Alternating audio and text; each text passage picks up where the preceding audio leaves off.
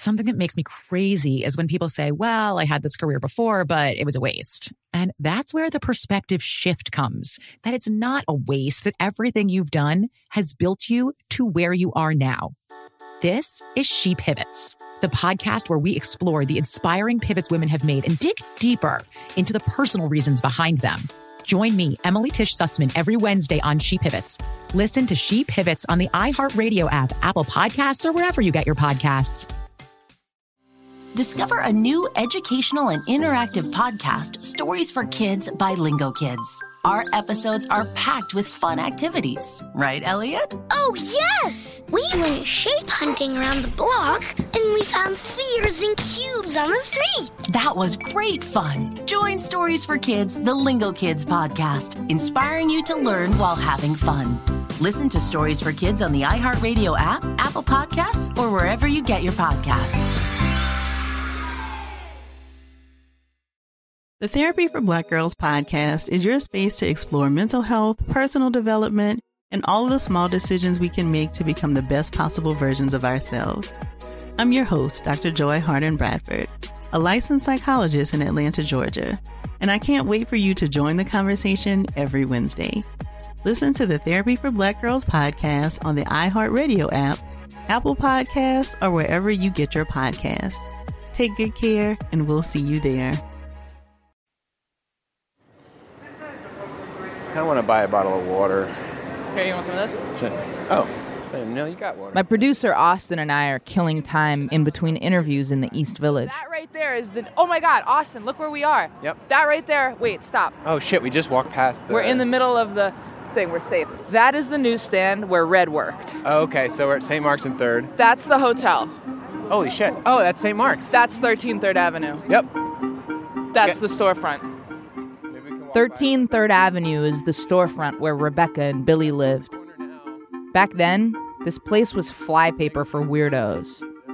Now, it's a salon called Hairmates. This is 13 Third Avenue. Wow, it is pretty big in there, huh?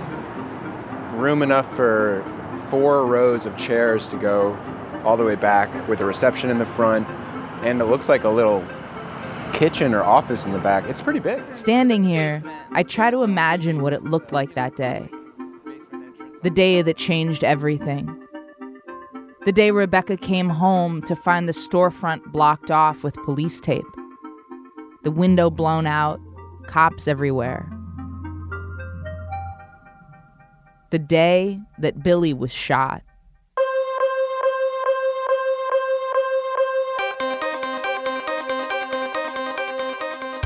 From Crime Town, I'm Io Tillett Wright, and this is the Ballad of Billy Balls.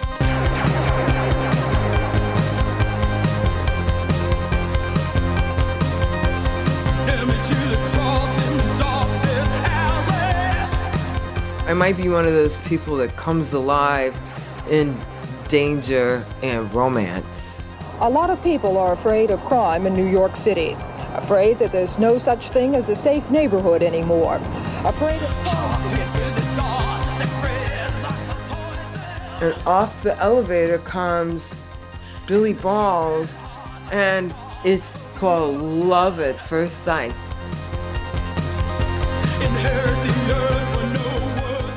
When I come up to the storefront on 13th Third Avenue where we lived, and there's orange tape all over, and they says, William Heitzman is shot five times, and he's in such and such hospital. Chapter 2 He's Not Done Yet. my mind was just fucked and disoriented. And they told me the wrong hospital. And I went there and it says, This is the wrong hospital. And he's in such and such. And I ran there and they told me he's uh, emptied the blood bank on his type. Rebecca finally found Billy at Cabrini Medical Center. He was in rough shape, but he was alive. I saw him the first time. He was way in the distance and almost like a, a shrine, like it's so far back, it's dark back there.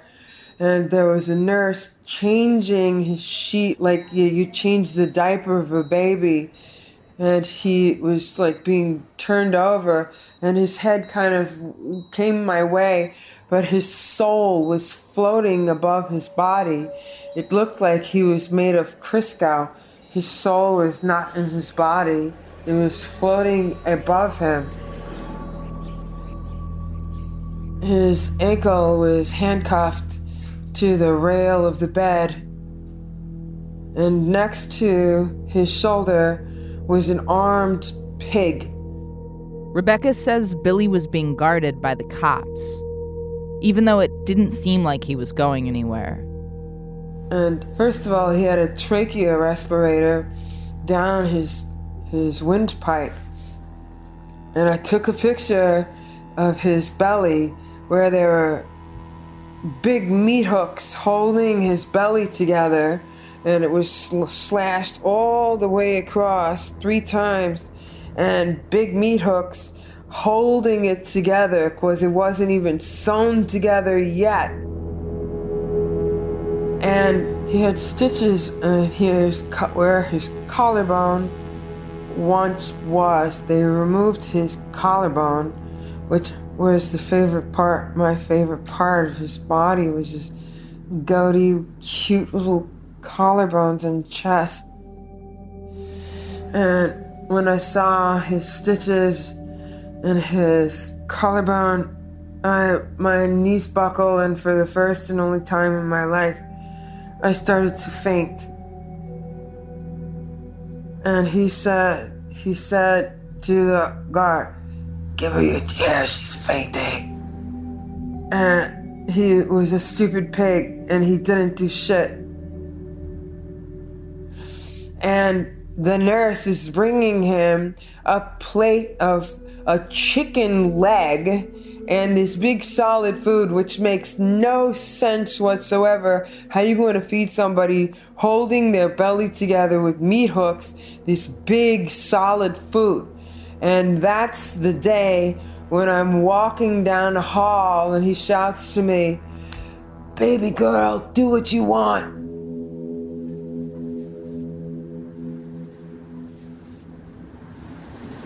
What did that mean? That meant do what the fuck I want. Like, he's cutting me loose because he is in some deep shit and he knows it. You know what I'm saying? And I was freaking the fuck out.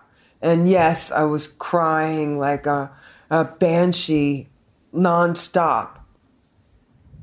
And I didn't know what the fuck to do, but I did know what the fuck to do. I knew exactly what to do. My instincts just told me what the fuck to do. That's after the break.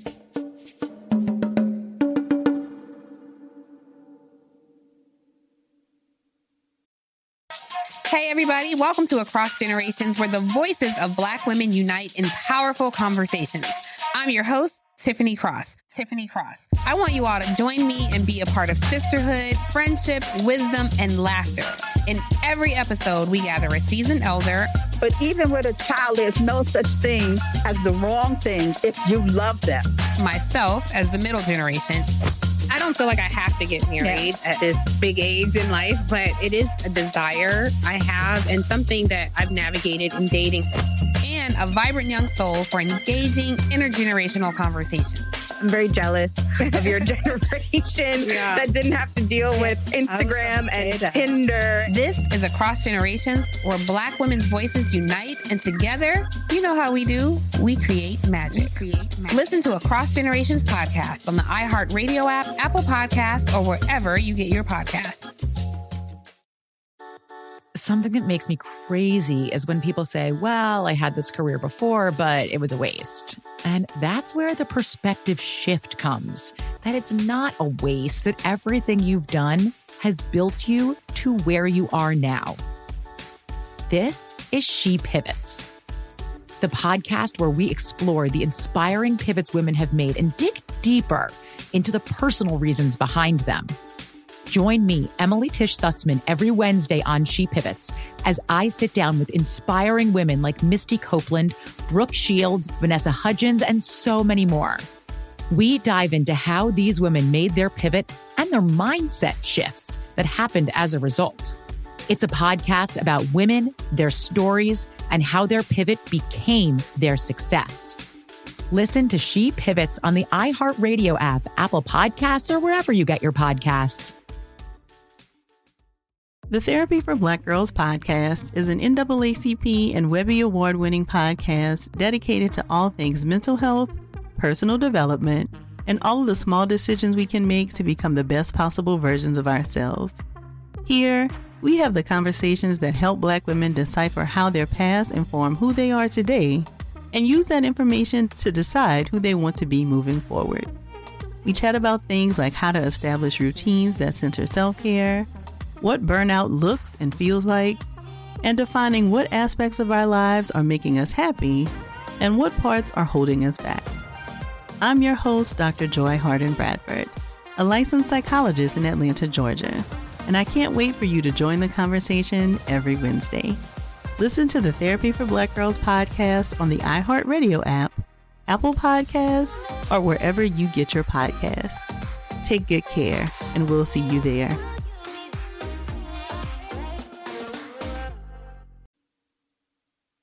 With Billy in the hospital, Rebecca went back to 13 3rd Avenue and tried to piece together what had happened. I see Ming, the super. One of the only witnesses was the building's maintenance guy, a dude named Ming. And Ming saw a cowboy hatted person walk with Billy. They went. The way Rebecca remembers it, Ming said Billy and this man in a cowboy hat walked around the neighborhood. And they came back, they went downstairs. Then went down in the basement through a hatch in the sidewalk. Billy came up, went to the back of the store. Billy came back up, alone, and went into the house. And then? That dude with the cowboy hat broke down the door, shooting. So then the question became who's the guy in the cowboy hat? That was an undercover narcotics detective.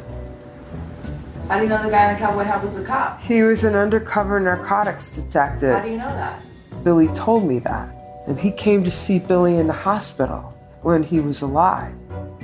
And he cop said, who shot him came to see him in the hospital? Billy said to me that the dude that shot him came to the hospital and said to him, if it was up to me, you wouldn't be in here.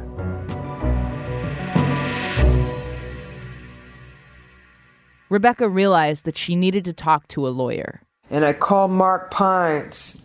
Mark Pines? Mark Pines is a videographer that invented music video. He knew Billy and re- respected him. And I called him and I told him what the fuck.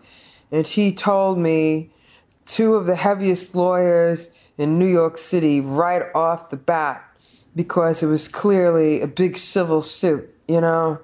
and some horrible crime against Billy Balls.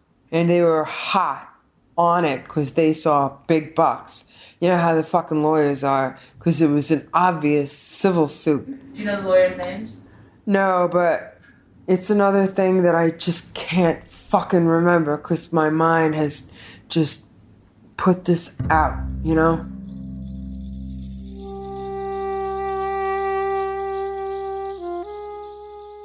And then Rebecca says something really weird started to happen. I did receive a creepy, threatening phone call in the night at 13th 3rd Avenue. What phone calls? I can't tell you that exactly, but they were saying weird shit. You don't remember? It was just short, and I can't quite remember it. It was a scare tactic it was definitely a police type guy. Not long after, Rebecca got the worst phone call of all. I know it was around my mother's birthday, which is June 17th. And uh, that morning, I pissed.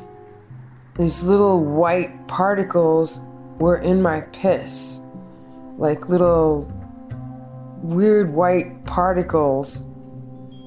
It was really weird. And out the window, the brick was all dusty, crumbling. You know, there was rags and rats and shit outside the window, and the window was all covered with grimy shit, and the sunlight streams through all that grimy shit, which intensifies the griminess, you know.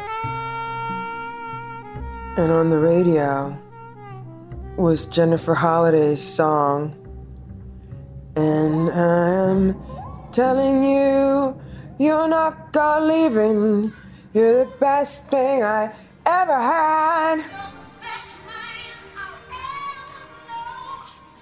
When the hospital called and told me that they had taken him to the 13th floor, yes, 13 is favorite number, for some reason and that he started vomiting bile, which is bile is from, you know, kidneys or something. And his heart stopped. He didn't, he died.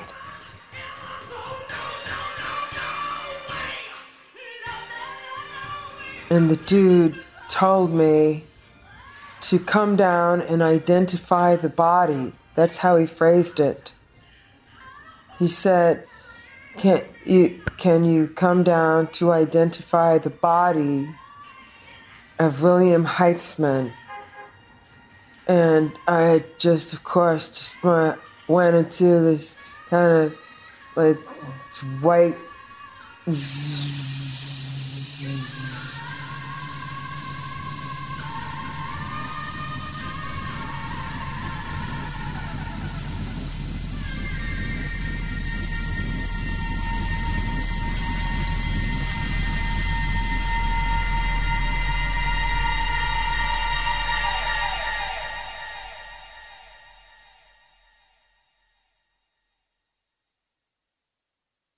Less than two weeks after Billy was shot, he was dead, and Rebecca had to go to the city morgue to identify his body. And I went with Billy's very close friend, Robbie Bowman, who is a musician, great musician. And Robbie went with me to the medical examiner on First Avenue to identify the body. And the little Puerto Rican girl rolled out a gurney with a sheet over it and pulled back the sheet. And there he was with the pinch of the devil and a little kind of smile of mischief. And his beard was starting to have a five o'clock shadow. And he had a towel wrapped turban style around the top of his head and that fucking number on the toe.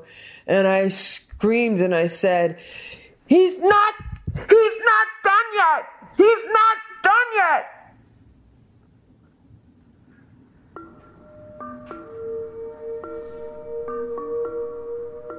I went to the Actors Fund because I needed to get money for his cremation and I explained that he was a rock and roll piano player and that he was killed and that I needed help with the funeral costs and the cremation.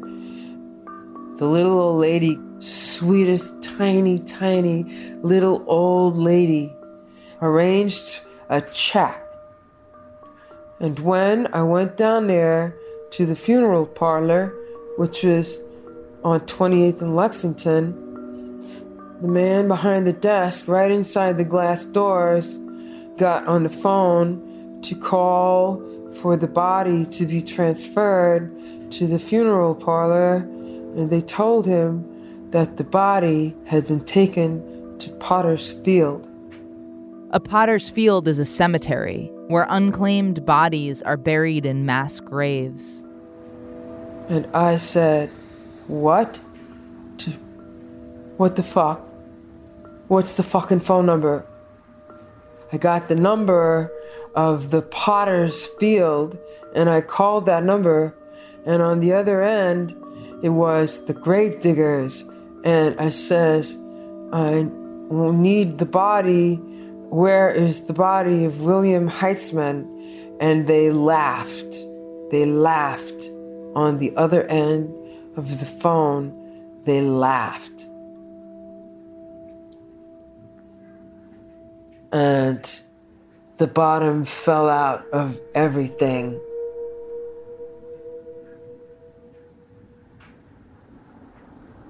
Yeah, my heart burst because I fucking loved him, you know? And they told me you can just spend the rest of your life running and pursue this. But you know what? I don't give a fuck about that. But it was my heart burst.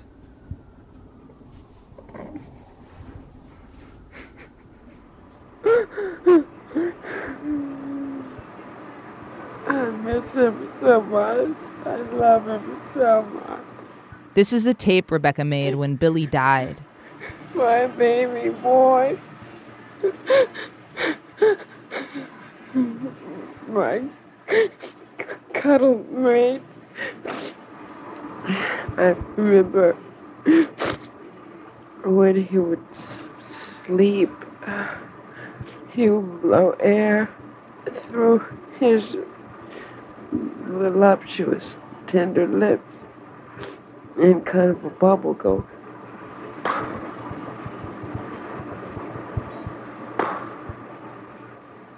And his breath was so delicious that I would snuggle up to close to where the bubble of air is escaping through his lips and breathe it. It was like breathing this delectable breath of life, this delicious smelling and tasting breath of life. I miss you so much. And my head is sort of closing in on myself. And you know, when I start to feel like everything else is kind of fading, I'm definitely gonna have to reproduce to give some oh somebody else a chance, you know. Uh, just watch how cool they could be. Because there's some spirit floating around that just needs a little human body to crawl into. And I, you and I know who that spirit is. And I thought, if I got a baby, well, that, that would be okay, you know.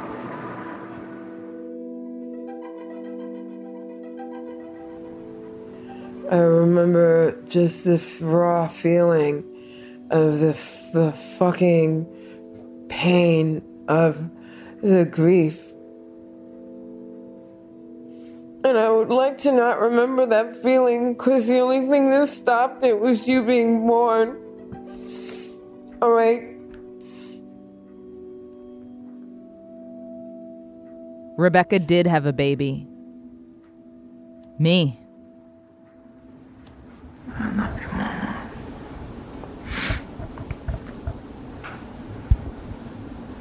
I'm so sorry that that happened to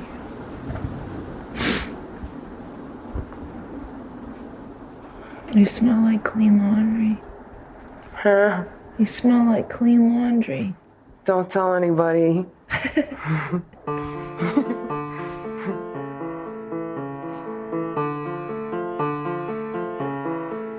Billy was not my father. I was born a couple of years after he died. I know that Billy's sudden death broke my mother's heart and her mind. And I also know that if he hadn't been killed, I wouldn't be alive. I love you so much, Mom. I love you so much, my bud. My golden orange bud.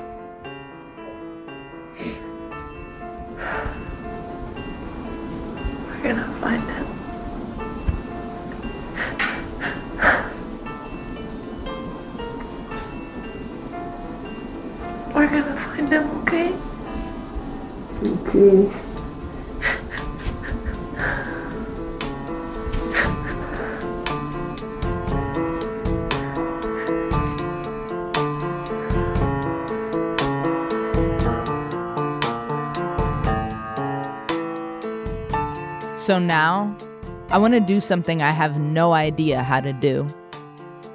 I want to track down Billy's body and try to solve his murder. I want to give my mom an ending to the ballad of Billy Balls.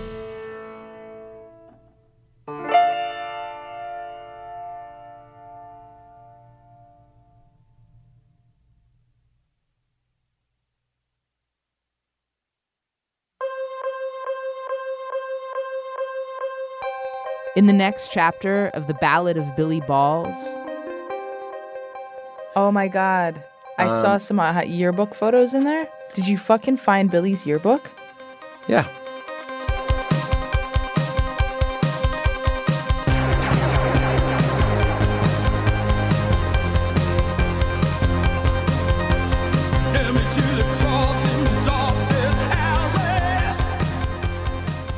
Crimetown is Zac Stuart-Pontier and Mark Smerling. The Ballad of Billy Balls is hosted by me, Io Tillett Wright, and made in partnership with Cadence 13. We want to hear from you. You can find me on the internet. I'm Io Loves You on everything. And we set up a voicemail for you to call us and share your thoughts on the case or your feelings or what you ate for breakfast. We'll air a good one next week. The number is 570 392 9660. Our website is theballadofbillyballs.com, and you'll find a discussion board there too. The show is produced by me, Kevin Shepard, and Ryan Swikert. Our senior producer is Austin Mitchell. Editing by Zac Stuart-Pontier and Mark Smerling. Fact checking by Jennifer Blackman.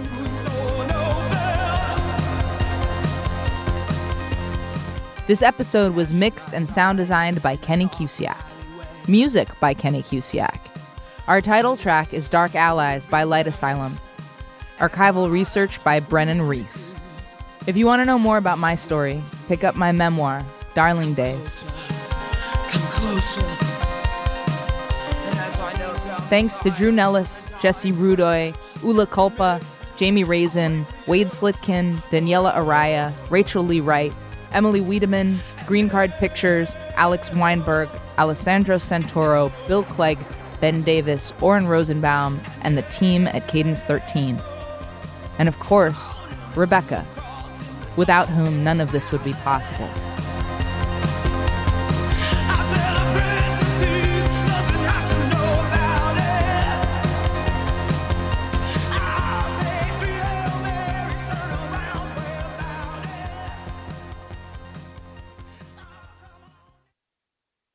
Something that makes me crazy is when people say, well, I had this career before, but it was a waste. And that's where the perspective shift comes that it's not a waste, that everything you've done has built you to where you are now. This is She Pivots, the podcast where we explore the inspiring pivots women have made and dig deeper into the personal reasons behind them. Join me, Emily Tish Sussman, every Wednesday on She Pivots. Listen to She Pivots on the iHeartRadio app, Apple Podcasts, or wherever you get your podcasts. Discover a new educational and interactive podcast, Stories for Kids by Lingo Kids. Our episodes are packed with fun activities, right, Elliot? Oh, yes! We went shape hunting around the block and we found spheres and cubes on the street. That was great fun. Join Stories for Kids, the Lingo Kids podcast, inspiring you to learn while having fun. Listen to Stories for Kids on the iHeartRadio app, Apple Podcasts, or wherever you get your podcasts. The Therapy for Black Girls podcast is your space to explore mental health, personal development, and all of the small decisions we can make to become the best possible versions of ourselves. I'm your host, Dr. Joy Harden Bradford, a licensed psychologist in Atlanta, Georgia, and I can't wait for you to join the conversation every Wednesday. Listen to the Therapy for Black Girls podcast on the iHeartRadio app, Apple Podcasts, or wherever you get your podcasts. Take good care, and we'll see you there.